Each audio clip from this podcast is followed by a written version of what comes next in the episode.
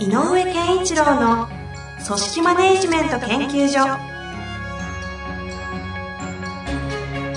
組織が一体となりゴールを達成する究極の快感。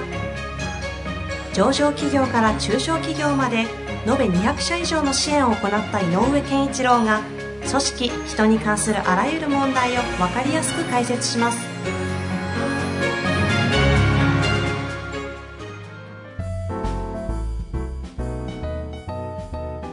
こんにちは、遠藤和樹です。井上健一郎の組織マネジメント研究所。井上先生、本日もよろしくお願いいたします。よろしくお願いします。さあ、今日もたくさんね、質問来ている中で、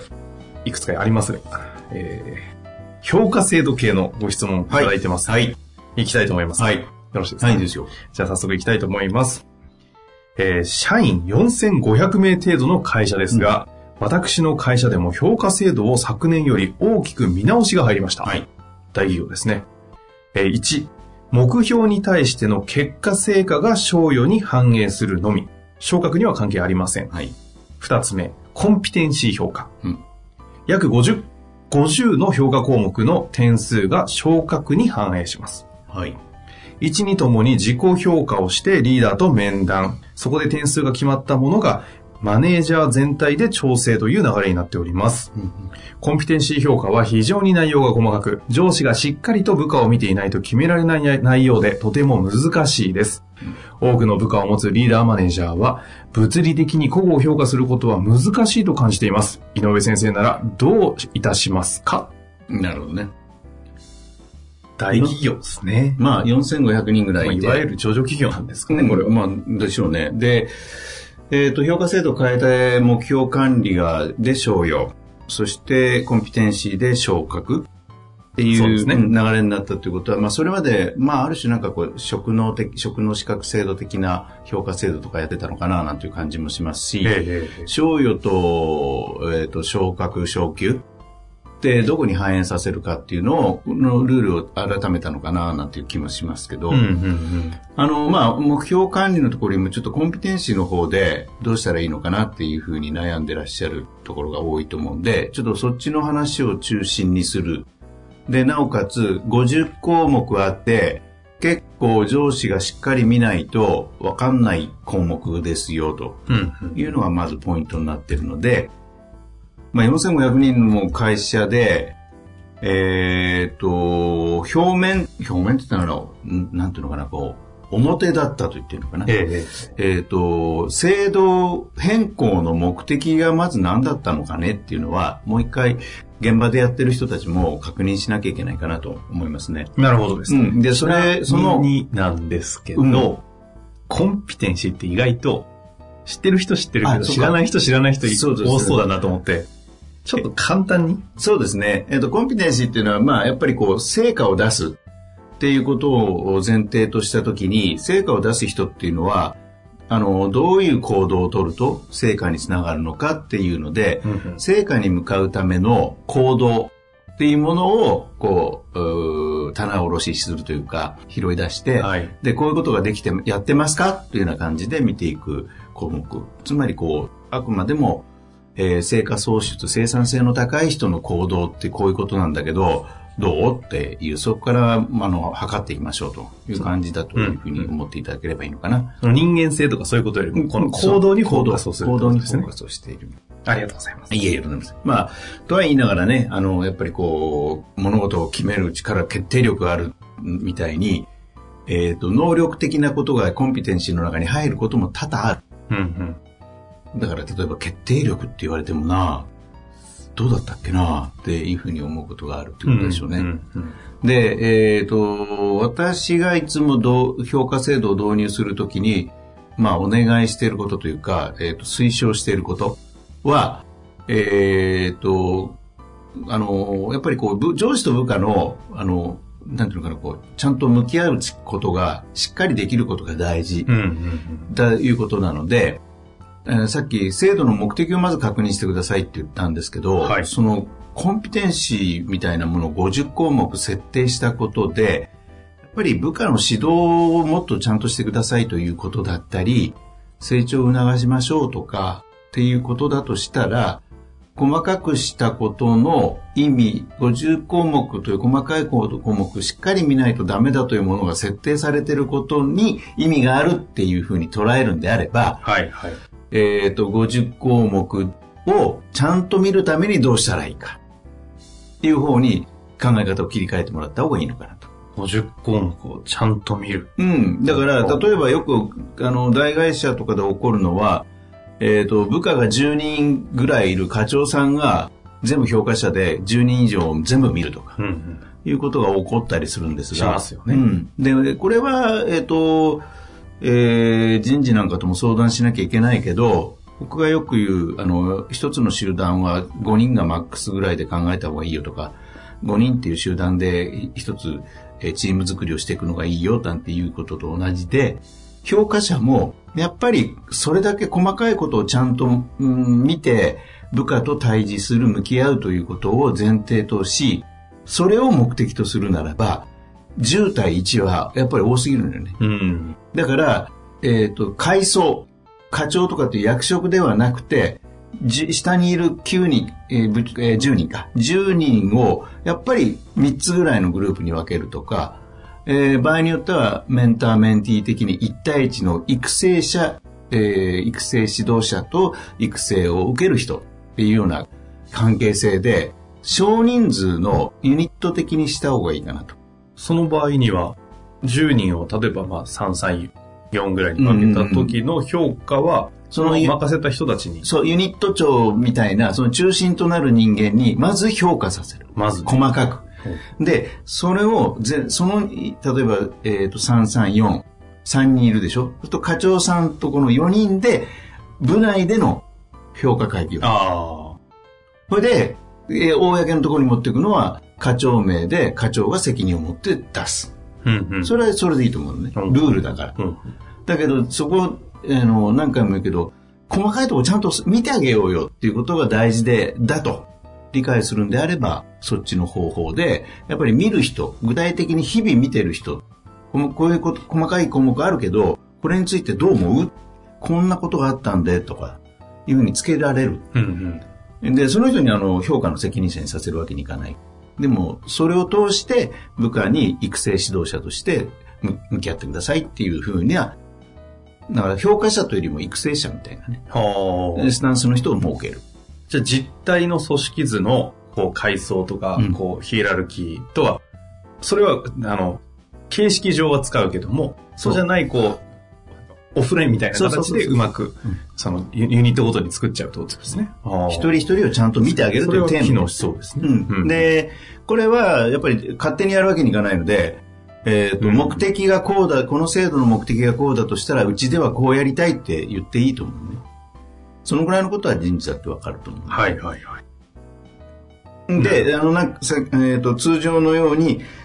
えっ、と、まあ、えー最終的に、えっ、と、お上の部門長クラスかな？が、えっ、と、調整しますと。ここで言うとマネージャーっていう意マネージャーですね。クラスが調整しますと。で、この大きな会社のその最終調整っていうのは、人数バランス調整とか取っちゃうので、そうですね。最後こう覆ったりすることはよくある。ある。なので、えーその手前で、えっ、と、課題、さっき言った10人の課であれば、10人を束ねる課長さんは、下の、えっ、と、育成者3人としっかり吟味して、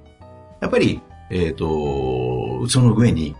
乗っけるしかないよね。うんで、特に何を乗っけたらいいかっていうと、やっぱり、極めて注目したい、えー成長株とか、うんうん。この人の評価は変えちゃまずいとか、調整で変えてほしくないとか、っていうのはやっぱり合議で、えー決めといてあげないと、それを、あのーマネージャーに渡せば、マネージャーだってわかるから、うんうんうん。全員このままにしてくださいねっていうのはマネージャーも辛くなる立場に、その場面ではなるので、ねよくあるからね、営業部もうちょっと B 評価下げてくんないとかね、あと3人 C にしてとかっていうことってありますね。あるある。あいつ海外駐在に行かしたいんだけど、ポイント足りないから、ちょっと今回だけ高めてやろうとか ね。むちゃくちゃだな、それみたいなね。駆け引きみたいなのあるからね。まあでも、まあ、しょうがないっていうか、えっ、と、ある意味ではそんなことも起こりやすいので、うん大企業になれば。じゃあ、その手前で、現場で、それが矛盾を起こさないというか、あのー自家中毒起きないようにしとくっていうのが一つ。うん。で、えっ、と、これが、あの、コンピテンシーが50できたことが、要するにやっぱりちゃんと部下を見ましょうという、えー思想のもとであれば、今みたいな方向に行った方がいいと思う。なるほど。でも、違っていて、あくまでも評価、えー、なんだろうか、処遇を決めるための評価の点数出してくれよと。うん、うん。それも部門内のバランス取った上で出してよと。いうことのい色が強いことがある。これも、ある意味ではちょっと大企業になればいたいかんともしがたいような部分はある。ありますね。ある。やっぱり人権コントロールという部分では、そんなこともあるので、バランス取ってねってなったら、そこでは細かい部分も大事だけど、やっぱり全体感として上から見ていてどうなのか。っていうことは問わなきゃいけないと思う。なので、さっきのように、その場合でも部下がたくさんいるんであれば、自分の部下、あの、アンオフィシャルだけど、育成者という育成指導者を設定して、その人たちにまず見させると。で、その人たちを集めた合議の場所を作るというのはおすすめなんですが、ええ語る内容はちょっと変わってくると。おコンピテンシーの細かい1項目ずつについて語るんではなくて、トータルとして、今彼はどういう位置にいると。えっ、と、部門の中でどういう役割を担えるようになったかねとか、うん全体感の話を合わせてしてあげないと、今度逆に言うと部下にあのフィードバックができないよね。そうですよね。うん。だから非常に頑張ってるので、っていうか頑張ってるっていうのは、あの、努力してるだけっていうわけじゃなくて、貢献して、で、なんだろうか、みんなのためにも労力をさ割いてくれてるとか、まあいろんなことで、やっぱ部門、うんそのな、部門の中で部署内で影響力も含めていいんだよと。やっぱり彼、やっぱり早めに成長させたいねと、昇格させたいねというような視点がみんなが思うんであれば、うんうんやっぱ僕はちょっとこれは、あの、普通自分が評価制度を導入するときは言わないけど、いや、だったらその人の評価のトータル、トータル評価としての部分を良くしないと表現できないじゃない？はい、はい。だったら若干コンピテンシーの細かいところは若干逆算になるかもしれない。うーん。総合点としてこういう位置にいるし、彼を次のステップに早くしたいと、積み上げ形式じゃなくてうん、逆算っぽくなると。えっ、と、ブレイクダウン式にししなきゃいけない。で、で、彼が、なぜそれができてんのかね、っていうことを紐解くと、このあたりの部分ですよねっていうところに関して、これはちゃんとやんなきゃいけないんだけど、あ例えばコンピテンシー50のうちの、この10項目は、が彼はいいんじゃないんですかって言ったら、思い切って5段階だったら5点つけてあげるとかその部分について。ー。逆にそのなんかキーマンみたいなプレイヤーがいるとしたら、コンピテンシー評価の項目を通して、この部署で活躍するコンピテンシー項目がわかるみたいな見方本当はね、それの方がいいんだよね。できそれの方が理想。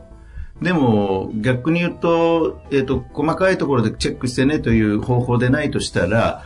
あの、細かい項目を使って何をするかっていうと、えっ、と、本人をプロファイルするような感覚でやった方をつけてあげる。ますよね。うんうんこの人はこういう、なんだ、戦力分布図になってるよね、みたいなことをプロファイリングしてあげる。うん。なるほど。で、その時には、さっき言った、総合から見た点数的なバランスで、えっ、と、その、ここがいいところだよねっていうのも、非常にキーパーソンであれば、5点とか高い点を反映するんだろうし、もう、もう一個手前の人だったら4点とかにするのかもしれないし、うんうんちょっともっと頑張んなきゃいけないな、こいつはっていうんだったら、4点はこことここはつけるけど、あとはやっぱり3、2というふうにしようというような、そういう、あの、それでこう、なんていうのかな、あの、なんてよくあるじゃない、こう戦力の図みたいな。はいはいはい。あの、ペンタゴン図みたいな。はいペンタゴン図 あんなような感じで、あなたはこういうところがいいけど、これが違うよね、と。で、さっき全体感というのは何かっていうと、同じ、えー五角形だとしても、五角形の面積の大きさが違うっていう。ほうほう総合点の違いっていうの。そういうような感覚で調整してあげなきゃいけないかなとは思いますね。なるほどですね。なんかあの、井上先生のところでもう、あの、組織マネジメント勉強されているある大企業の20名ぐらいの部下の方は、あの、この方の質問とは、あの、意に反するかのように、20人を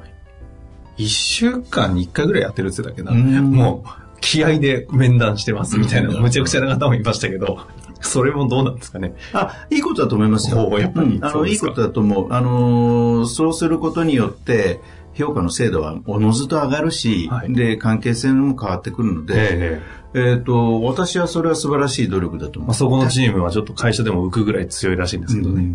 で、ただ、その、それで一個だけ気をつけなきゃいけないのは、その人がいなくなっても同じ戦力、強さを保つためには、そのだ、え次に変われる、変わってその部下と向き合うことができる人を作んなきゃいけないから、確かえそれは作っといた方がいい。に。なるほどね。いや、その方若干カリスマなんでね、厳しい感じはしますよね。そうそうそう。だからそういう方が、えっ、と、自分の次のその立場の人を育てることに着目しないと今度。なるほど。じゃないと、その人だからある部下は面談してても言うこと分かりますと。僕それ頑張りますって素直に飲み込んでうん頑張るけど、違う人に言われたら、え、だって分かってないじゃないですか、あなたっていうような反発心が起きたりもしなくもない。なるほどね。確かに。ありますよね。はいあそういうリスクは包含しているとそうそういうことですね。です。だからちゃんと向き合うってことは、それなりのにあの人数もということが一つと、あの、ともう一個は今の例で言うと、あの、複数の、たくさんの人数と向き合えることができたとしても、やっぱり、えっ、と、向き合う、次世代で向き合ってくれるリリーダークラスを育てるっていうのもテーマ。うん。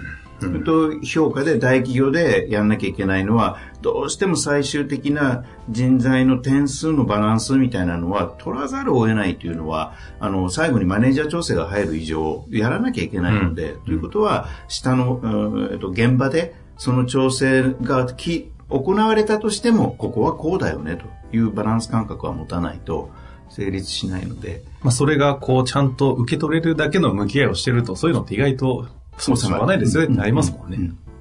まあ、というわけですね。はいズバリご回答いただきましたので、ぜひ活かしていただきたいなと思います。本日もありがとうございました。ありがとうございました。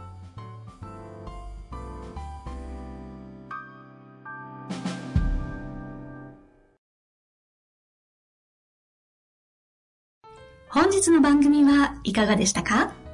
番組では井上健一郎への質問を受け付けております。ウェブ検索で人事明快と入力し、検索結果に出てくるオフィシャルウェブサイトにアクセス。その中のポッドキャストのバナーから質問フォームにご入力ください。また、オフィシャルウェブサイトでは無料メルマガや無料動画も配信中です。ぜひ遊びに来てくださいね。